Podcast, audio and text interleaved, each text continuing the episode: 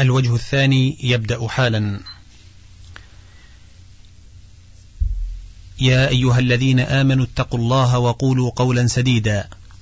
يصلح لكم أعمالكم ويغفر لكم ذنوبكم. ومن يطع الله ورسوله فقد فاز فوزا عظيما. وقال شعبة قلت لأبي إسحاق هذه في خطبة النكاح أو في غيرها؟ قال في كل حاجة. وقال إذا أفاد أحدكم امرأة أو خادما أو دابة فليأخذ بناصيتها وليدعو الله بالبركة ويسمي الله عز وجل وليقل اللهم إني أسألك خيرها وخير ما جبلت عليه وأعوذ بك من شرها وشر ما جبلت عليه.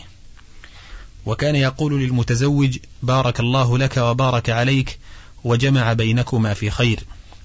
وقال لو أن أحدكم إذا أراد أن يأتي أهله قال بسم الله اللهم جنبنا الشيطان وجنب الشيطان ما رزقتنا فإنه إن يقدر بينهما ولد في ذلك لم يضره الشيطان أبدا. فصل في هديه صلى الله عليه وسلم فيما يقول من رأى ما يعجبه من أهله وماله.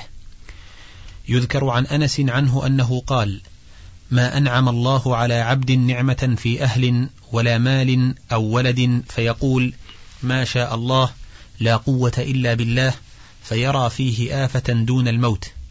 وقد قال تعالى ولولا إذ دخلت جنتك قلت ما شاء الله لا قوة إلا بالله. فصل فيما يقول من رأى مبتلى.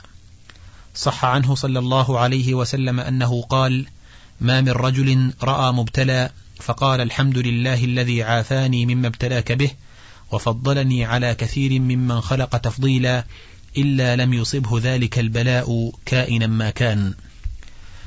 فصل فيما يقوله من لحقته الطيرة.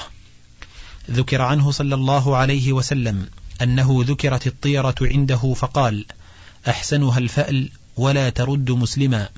فإذا رأيت من الطيرة ما تكره فقل اللهم لا يأتي بالحسنات إلا أنت ولا يدفع السيئات إلا أنت ولا حول ولا قوة إلا بك. وكان كعب يقول اللهم لا طير إلا طيرك ولا خير إلا خيرك ولا رب غيرك ولا حول ولا قوة إلا بك. والذي نفسي بيده إنها لرأس التوكل وكنز العبد في الجنة ولا يقولهن عبد عند ذلك ثم يمضي إلا لم يضره شيء. فصل فيما يقوله من رأى في منامه ما يكرهه. صح عنه صلى الله عليه وسلم الرؤيا الصالحة من الله والحلم من الشيطان فمن رأى رؤيا يكره منها شيئا فلينفث عن يساره ثلاثا وليتعوذ بالله من الشيطان فإنها لا تضره ولا يخبر بها أحدا وإن رأى رؤيا حسنة فليستبشر ولا يخبر بها إلا من يحب. وأمر من رأى ما يكرهه أن يتحول عن جنبه الذي كان عليه وأمره أن يصلي. فأمره بخمسة أشياء أن ينفث عن يساره وأن يستعيذ بالله من الشيطان وأن لا يخبر بها أحدا وأن يتحول عن جنبه الذي كان عليه وأن يقوم يصلي.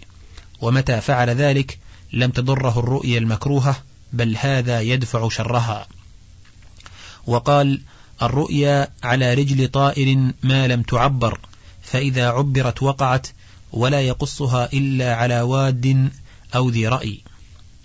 وكان عمر بن الخطاب رضي الله عنه إذا قصت عليه الرؤيا قال اللهم إن كان خيرا فلنا وإن كان شرا فلعدونا. ويذكر عن النبي صلى الله عليه وسلم من عرضت عليه رؤيا فليقل لمن عرض عليه خيرا. ويذكر عنه أنه كان يقول للرائي قبل أن يعبرها له خيرا رأيت. وذكر عبد الرزاق عن معمر عن أيوب عن ابن سيرين قال كان أبو بكر الصديق إذا أراد أن يعبر رؤيا قال إن صدقت رؤياك يكون كذا وكذا.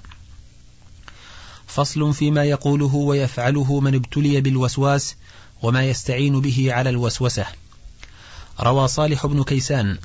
عن عبيد الله بن عبد الله بن عتبة بن مسعود عن ابن مسعود يرفعه إن للملك الموكل إن للملك الموكل بقلب ابن آدم لمة وللشيطان لمة فلمة الملك إيعاد بالخير وتصديق بالحق ورجاء صالح ثوابه ولمة الشيطان إيعاد بالشر وتكذيب بالحق وقنوط من الخير.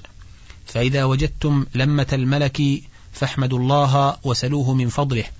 وإذا وجدتم لمة الشيطان فاستعيذوا بالله واستغفروه. وقال له عثمان بن أبي العاص يا رسول الله إن الشيطان قد حال بيني وبين صلاتي وقراءتي.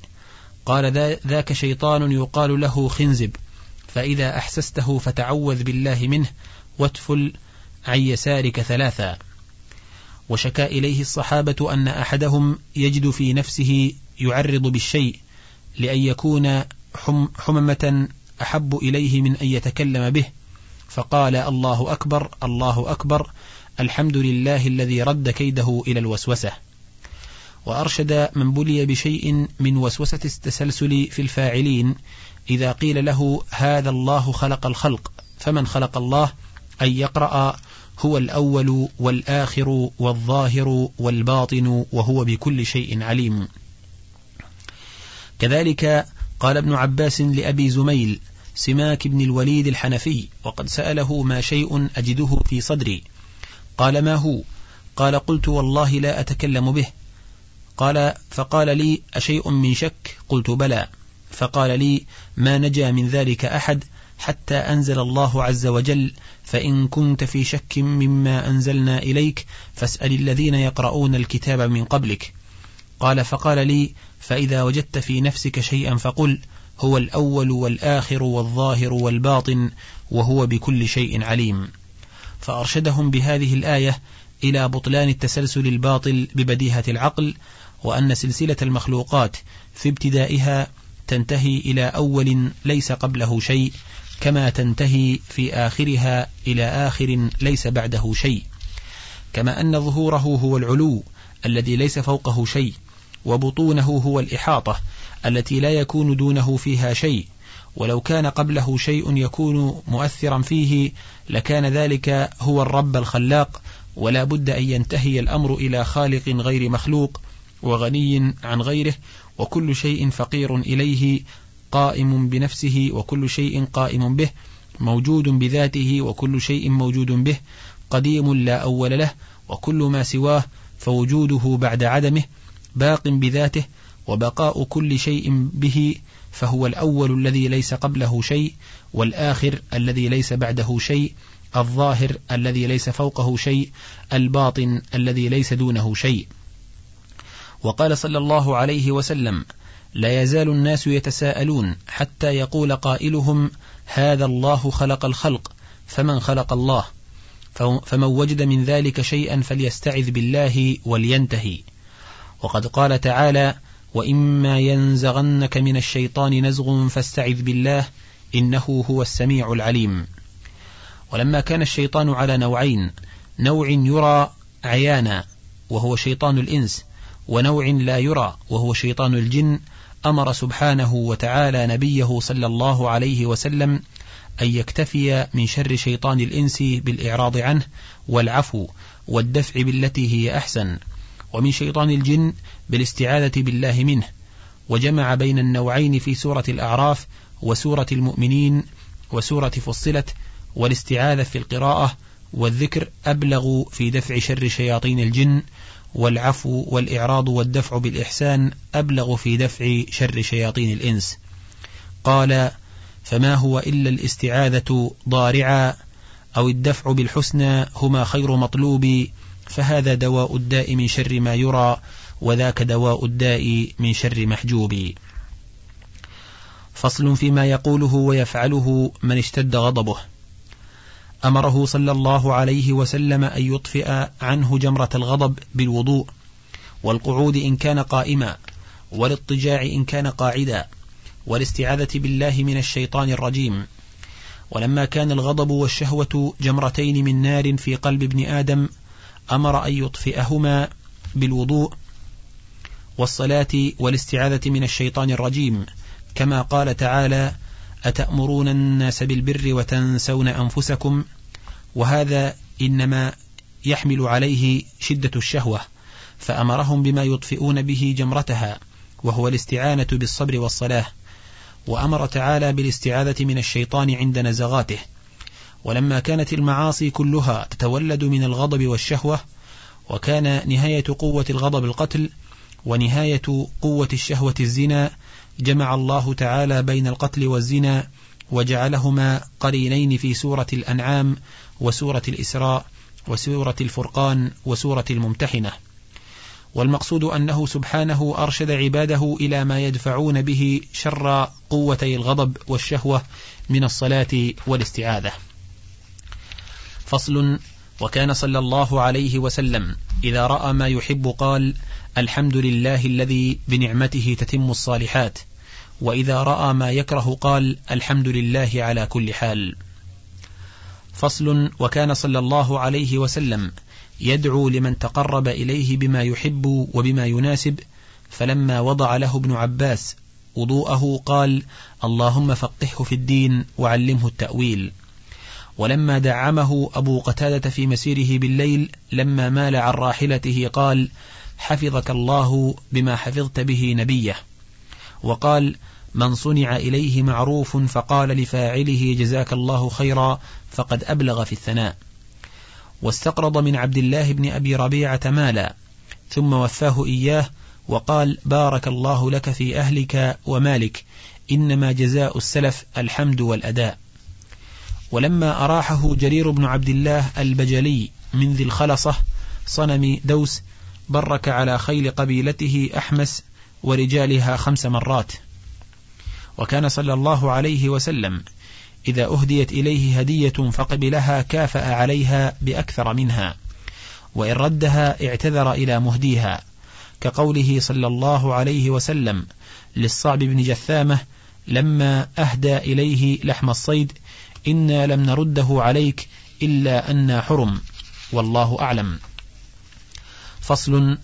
وأمر صلى الله عليه وسلم أمته إذا سمعوا نهيق الحمار أن يتعوذوا بالله من الشيطان الرجيم. وإذا سمعوا صياح الديكة أن يسألوا الله من فضله. ويروى عنه صلى الله عليه وسلم أنه أمرهم بالتكبير عند رؤية الحريق فإن التكبير يطفئه. وكره صلى الله عليه وسلم لأهل المجلس أن يخلوا مجلسهم من ذكر الله عز وجل. وقال ما من قوم يقومون من مجلس لا يذكرون الله فيه إلا قاموا عن مثل جيفة الحمار وقال من قعد مقعدا لم يذكر الله فيه كانت عليه من الله ترة. ومن اضطجع مضجعا لا يذكر الله فيه كانت عليه من الله ترة والترة الحسرة. وفي لفظ وما سلك أحد طريقا لم يذكر الله فيه إلا كانت عليه ترة. وقال صلى الله عليه وسلم من جلس في مجلس فكثر فيه لغطه فقال قبل أن يقوم من مجلسه سبحانك اللهم وبحمدك أشهد أن لا إله إلا أنت أستغفرك وأتوب إليك إلا غفر له ما كان في مجلسه ذلك. وفي سنن أبي داود ومستدرك الحاكم أنه صلى الله عليه وسلم كان يقول ذلك إذا أراد أن يقوم من المجلس. فقال له رجل يا رسول الله إنك لتقول قولا ما كنت تقوله فيما مضى. قال ذلك كفارة لما يكون في المجلس. فصل. وشكى إليه خالد بن الوليد الأرق بالليل. فقال له إذا أويت إلى فراشك فقل اللهم رب السماوات السبع وما أضلت ورب الأراضين السبع وما أقلت ورب الشياطين وما أضلت كل جارا من شر خلقك كلهم جميعا من أن يفرط أحد منهم علي أو أن يطغى علي.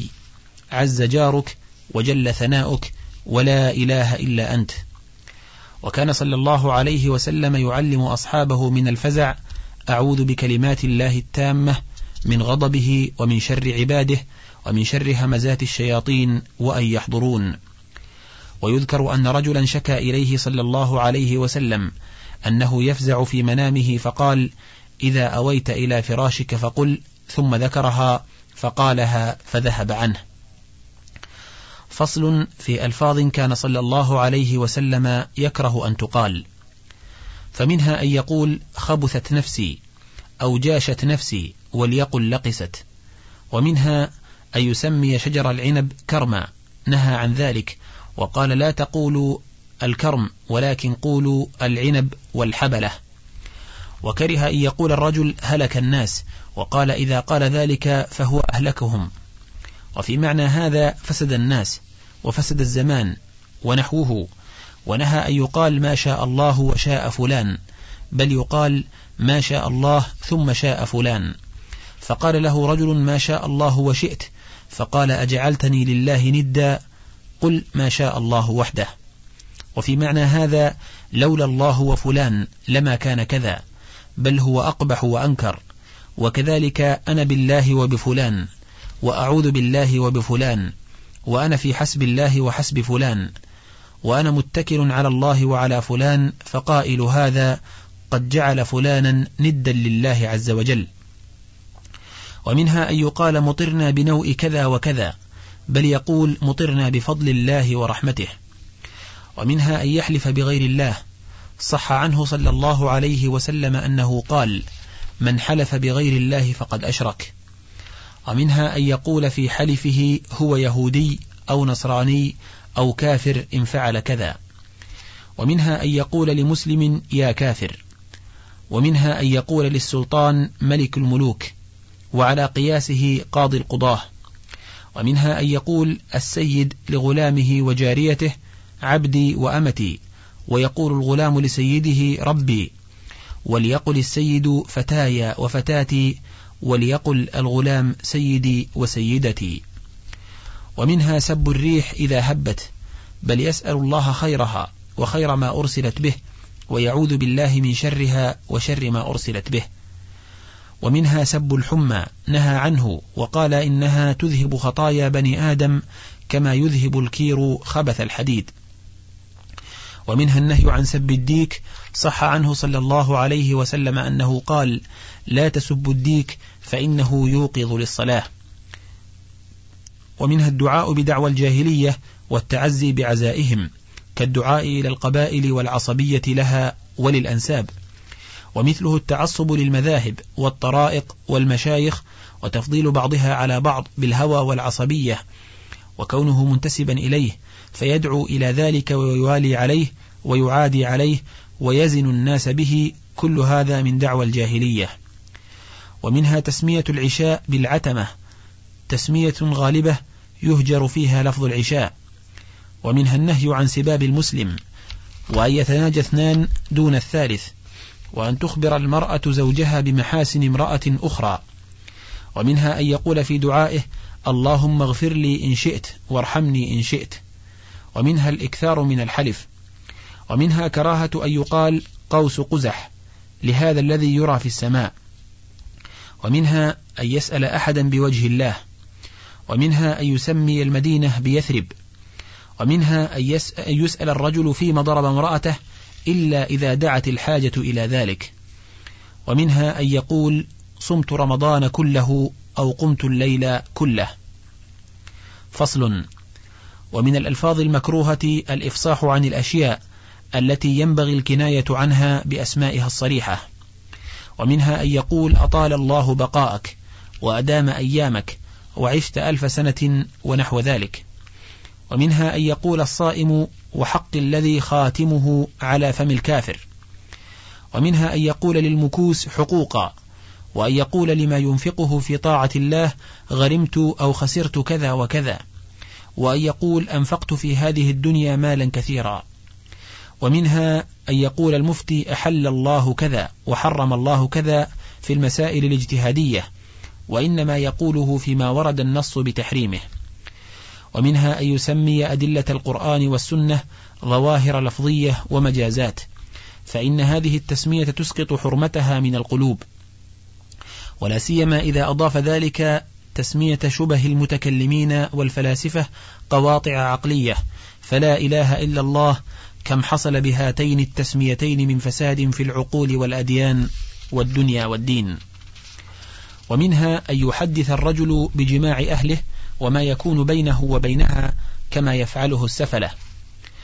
ومما يكره من الألفاظ زعموا وذكروا وقالوا ونحوه مما يكره منها أن يقال للسلطان خليفة الله أو نائب الله في أرضه فإن الخليفة والنائب إنما يكون عن غائب. والله سبحانه وتعالى خليفة الغائب في أهله ووكيل عبده المؤمن. وليحذر كل الحذر من طغيان أنا ولي وعندي فإن هذه الألفاظ الثلاثة ابتلي بها إبليس وفرعون وقارون فأنا خير منه لإبليس ولي ملك مصر لفرعون وإنما أوتيته على علم عندي لقارون. وأحسن ما وضعت أنا في قول العبد أنا العبد المذنب المخطئ المستغفر المعترف ونحوه.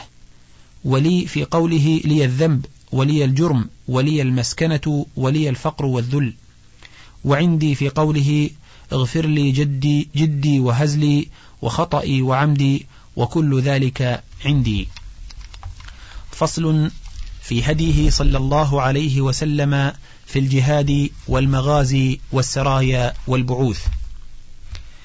لما كان الجهاد ذروة سنام الإسلام وقبته ومنازل أهله أعلى المنازل في الجنة كما لهم الرفعة في الدنيا فهم الأعلون في الدنيا والآخرة كان رسول الله صلى الله عليه وسلم في الذروة العليا منه واستولى على أنواعه كلها فجاهد في الله حق جهاده بالقلب والجنان والدعوة والبيان والسيف والسنان وكانت ساعاته موقوفة على الجهاد بقلبه ولسانه ويده ولهذا كان أرفع العالمين ذكرا وأعظمهم عند الله قدرا. وأمره الله تعالى بالجهاد من حين بعثه وقال ولو شئنا لبعثنا في كل قرية نذيرا فلا تطع الكافرين وجاهدهم به جهادا كبيرا.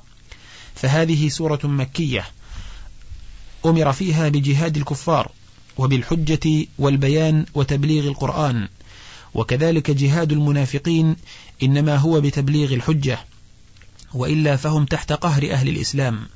قال تعالى يا أيها النبي جاهد الكفار والمنافقين واغلظ عليهم ومأواهم جهنم وبئس المصير. فجهاد المنافقين أصعب من جهاد الكفار وهو جهاد خواص الأمة وورثة الرسل والقائمون به أفراد في العالم والمشاركون فيه والمعاونون عليه وإن كانوا هم الأقلين عددا فهم الأعظمون عند الله قدرا. ولما كان من أفضل الجهاد قول الحق مع شدة المعارض مثل أن تتكلم به عند من تخاف سطوته وأذاه كان للرسل صلوات الله عليهم وسلامه من ذلك الحظ الأوفر. وكان لنبينا صلوات الله وسلامه عليه من ذلك أكمل الجهاد وأتمه. ولما كان جهاد أعداء الله في الخارج فرعا على جهاد العبد نفسه في ذات الله كما قال النبي صلى الله عليه وسلم المجاهد من جاهد نفسه في طاعة الله والمهاجر من هجر ما نهى الله عنه. كان جهاد النفس مقدما على جهاد العدو في الخارج وأصلا له. فإنه ما لم يجاهد نفسه أولا لتفعل ما أمرت به وتترك ما نهيت عنه ويحاربها في الله لم يمكنه جهاد عدوه في الخارج. فكيف يمكنه جهاد عدوه والانتصاف منه؟ وعدوه الذي بين جنبيه قاهر له متسلط عليه لم يجاهده ولم يحاربه في الله. بل لا يمكنه الخروج إلى عدوه حتى يجاهد نفسه على الخروج. فهذان عدوان قد امتحن العبد بجهادهما وبينهما عدو ثالث لا يمكنه جهادهما إلا بجهاده وهو واقف بينهما.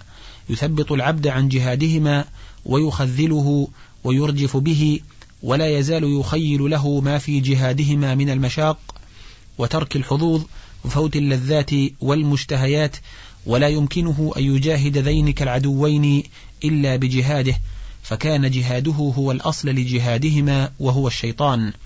قال تعالى إن الشيطان لكم عدو فاتخذوه عدوا. والأمر باتخاذه عدوا تنبيه على استفراغ الوسع في محاربته ومجاهدته كأنه عدو لا يفتر ولا يقصر عن محاربة العبد على عدد الأنفاس. فهذه ثلاثة أعداء أمر العبد بمحاربتها وجهادها وقد بلي بمحاربتها في هذه الدار وسلطت عليه امتحانا من الله له وابتلاء. فأعطى الله العبد مددا وعدة وأعوانا وسلاحا لهذا الجهاد وأعطى أعداءه مددا وعدة وأعوانا وسلاحا. وبلى أحد الفريقين بالآخر وجعل بعضهم لبعض فتنة ليبلو أخبارهم ويمتحن من يتولاه ويتولى رسله ممن يتولى الشيطان وحزبه.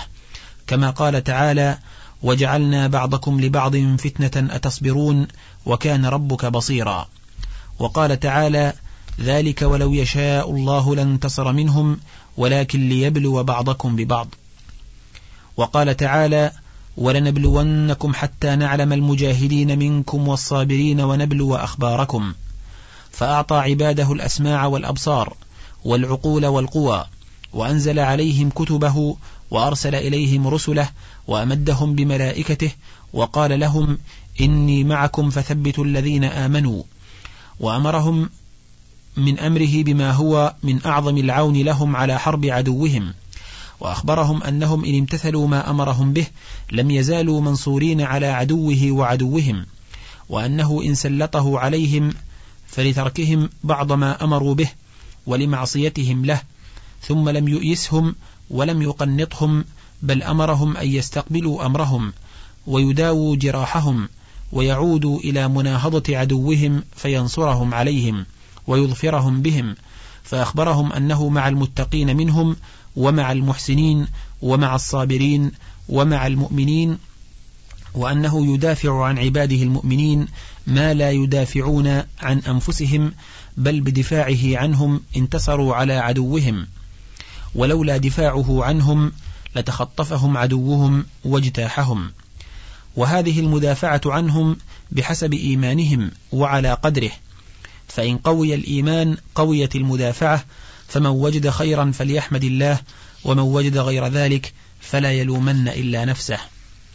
وأمرهم أن يجاهدوا فيه حق جهاده كما أمرهم أن يتقوه حق تقاته وكما أن حق تقاته أن يطاع فلا يعصى ويذكر فلا ينسى ويشكر فلا يكفر فحق جهاده أن يجاهد العبد نفسه ليسلم قلبه ولسانه وجوارحه لله فيكون كله لله وبالله لا لنفسه ولا بنفسه ويجاهد شيطانه بتكذيب وعده ومعصية أمره وارتكاب نهيه فإنه يعد الأماني ويمني الغرور ويعد الفقر ويأمر بالفحشاء وينهى عن التقى والهدى والعفة والصبر وأخلاق الإيمان كلها فجاهده بتكذيب وعده ومعصية أمره فينشأ له من هذين الجهادين قوة وسلطان وعدة يجاهد بها أعداء الله في الخارج بقلبه ولسانه ويده وماله لتكون كلمة الله هي العليا.